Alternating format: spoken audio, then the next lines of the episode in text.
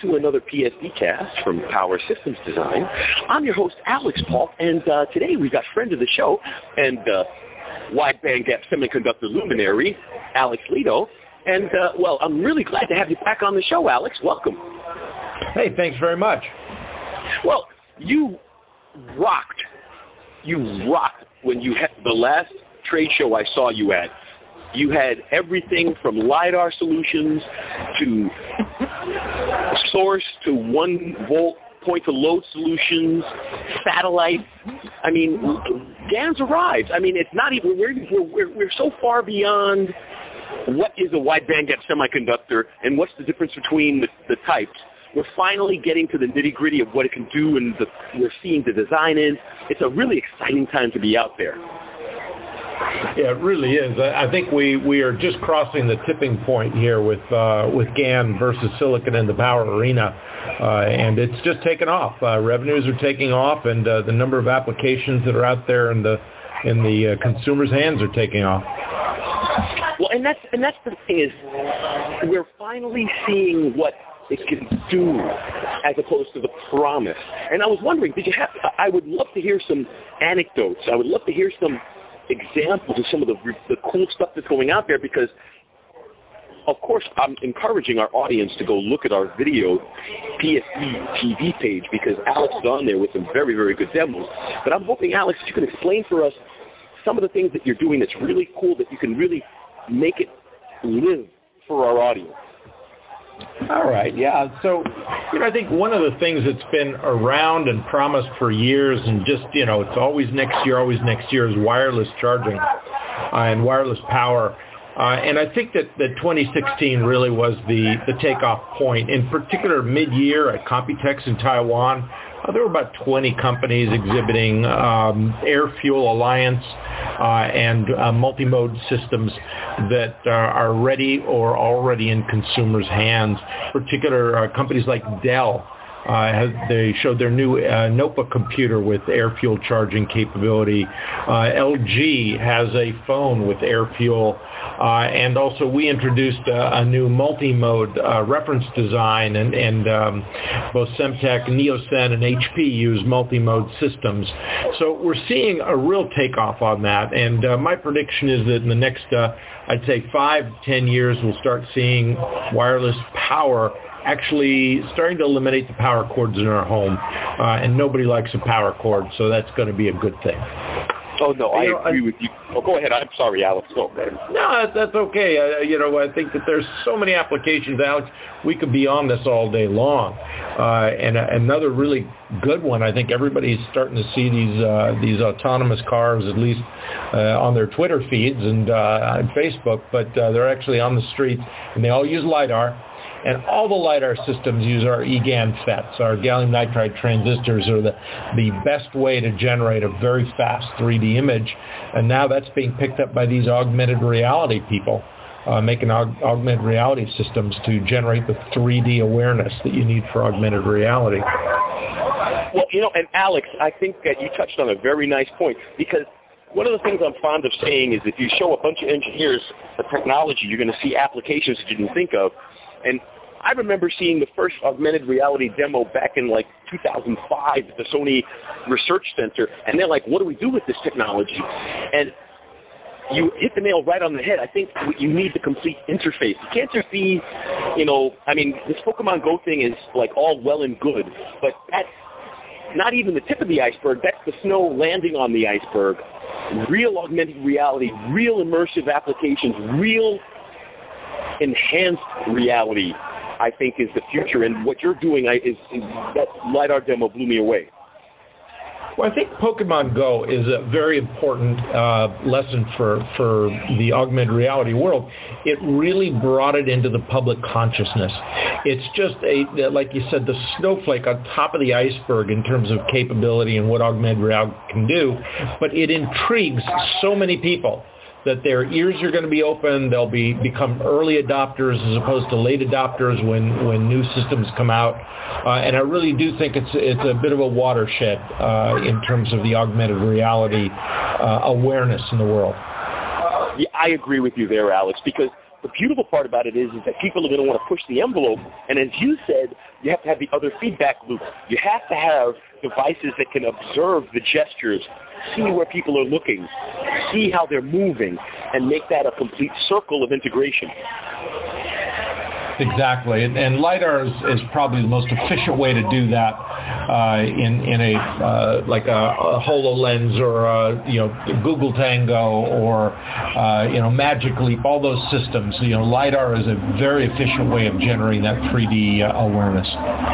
Very nice. Now, so Alex, are there some other application spaces that are not quite there, but you see right around the corner? Because I mean, when you talk about wide bandgap, the, the, the it's a completely open field, but obviously some hills are easier to climb than others.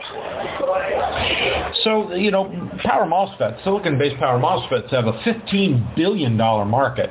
Uh, and uh, GaN devices are just barely scratching the surface on that. Uh, and the largest chunks of those markets are, you know, power supplies for computers and telecom gear. Uh, and we are right now just seeing the um, the beginning of massive adoption of GaN in high-end power supplies for servers uh, and uh, telecom gear. That well, finally, yeah, go ahead. Go ahead. No, no. Well, actually, I was just going to simply follow on with that because it, it, that's the next big thing, right? Because you have to have the infrastructure in order to have the Internet of Things and to have all of these smart devices. Infrastructure's got to be bulletproof. And and it has to be energy efficient. So we're seeing these huge, um, you know, deep learning um, server farms that have 10,000 or even 100,000 servers in them, and uh, they're constrained by the power consumption and the heat elimination from those uh, really dense packed server farms. So there is now a premium placed on efficient power conversion, and that's where GaN comes in because it can really save. And, and we just uh, did a, a long story on that. 15 to 25 percent of the energy used in a in a server today can be saved by GaN. So I think that we're we're now seeing that that adoption go on. We've uh, crossed price points that are important. We have demonstrated reliability of our products that exceeds those of power MOSFETs. Uh, and some of the big names are now just putting it into their into their servers.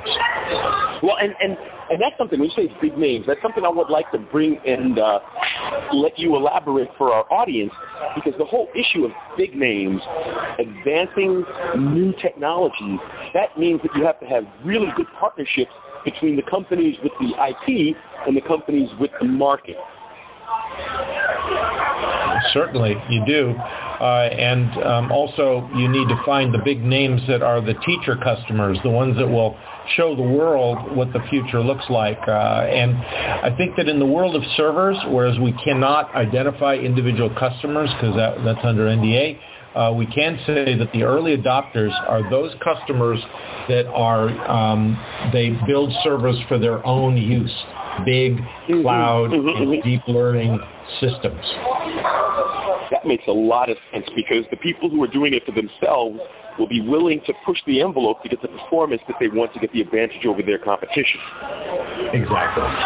Exactly. So, so Alex, um, servers, Internet of Things, LiDAR, are there some, I mean, and again, like I said, we're talking all over the, the map because there are so many places to go in. But what about some of the stuff with the smart grid? What about some of this stuff in the big big infrastructure stuff?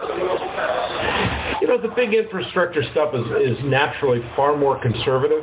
It tends to be higher power and higher voltage. And I really think that that's where you're seeing infiltration of silicon carbide right now. Uh, it's a, ah. another wide band gap semiconductor, uh, and it's very, very good for very high power, high voltage applications. Uh, and th- that will really be another revolution, one that I'm not the most qualified person to talk about, though. You know, and, and, and that's one of the things I love about you, Alex, is that a lot of pundits will just blather on, but you always tell me what you know, and you leave it, the stuff that's on the edges, because you don't want to. And I no, I just I'm, I, I realize I'm not saying it well, but I I like the fact that you're a visionary, but you're grounded. Thank you. You know, and then having said that, I have one last thing to say, and that's automotive. And, and automotive course, is a big deal. Big deal for GAN. Very big uh, deal. Yeah, we should uh, be getting our first, we should be uh, uh, certifying our first product in December. Mm-hmm. Uh, for the automotive world. It's a big opportunity um, to, to just lay out some of the applications in the short to medium term for cars. Uh, certainly LiDAR is a big deal, not just for autonomous driving and um, autopilot, but general sensing. Uh, you can eliminate all of the exterior sensors in the car uh, with LiDAR. And yeah, no, I, uh, uh yeah, wireless power in a car.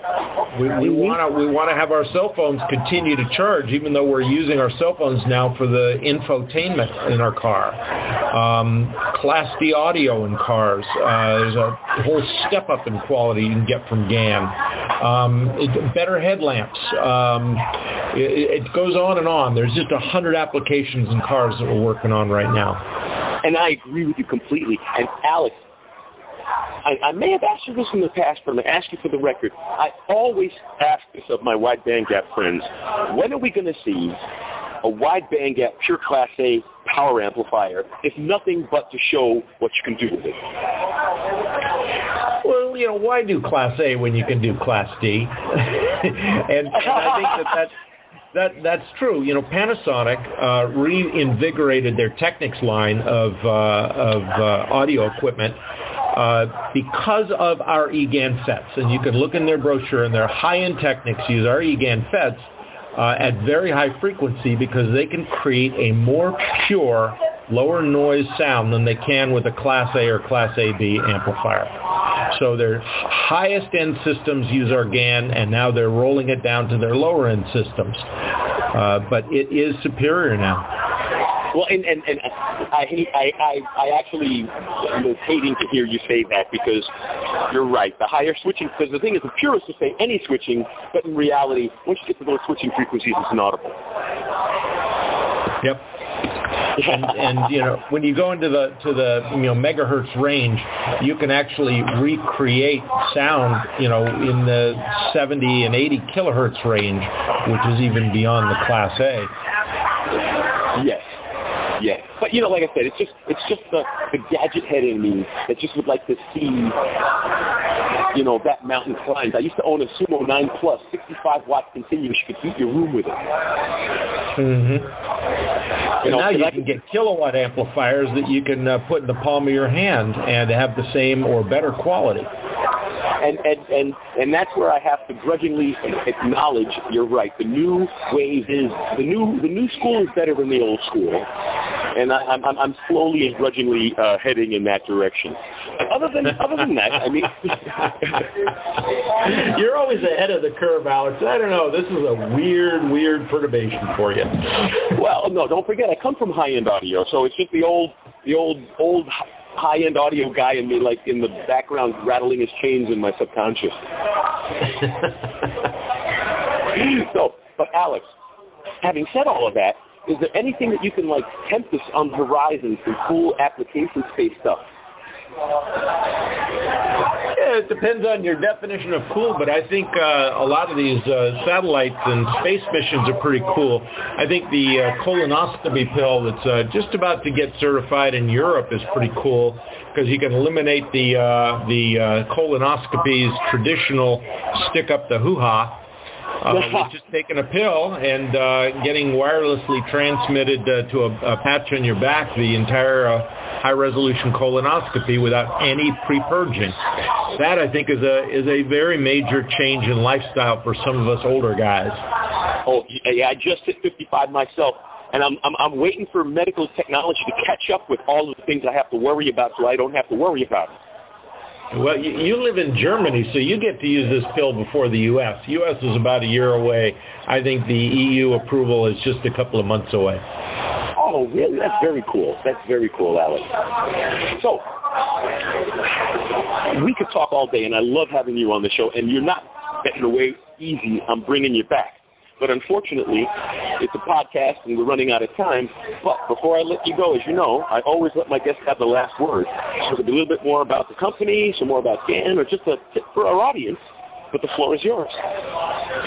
Well, thank you. Uh, you know, I think that, that gallium nitride has been around. We've been in production for six and a half years, and we're now seeing lots of companies come into this with very good product. Uh, GaN Systems, Navitas, Texas Instruments, uh, they, they all have product that's either getting ready for, for customers or in production. And, uh, you know, it, it, initially, they're, they're really not competition. They're spreading the word of GaN, which is what we're here for, is to, to crush silicon with GaN. And we'll talk in five years and see who, who's still standing among those competitors. But for now, we're seeing the consumer being the winner in this whole game. Yeah, and that's the beautiful thing, Alex. At the end of the day, that's what it's important about. Absolutely. Alex, again, I love having you on the show. If I could, I'd make you my co-host, but I know you're a busy man. but uh, well, Alex, thank you so much. To talk to you. it's always All right. talking to you. There you go, Alex. You have a great day. And I'd like to thank the audience for taking the time to be with us. We wouldn't be here without you. Tell your friends. This is Alix Paultre for Power Systems Design. Have a great day.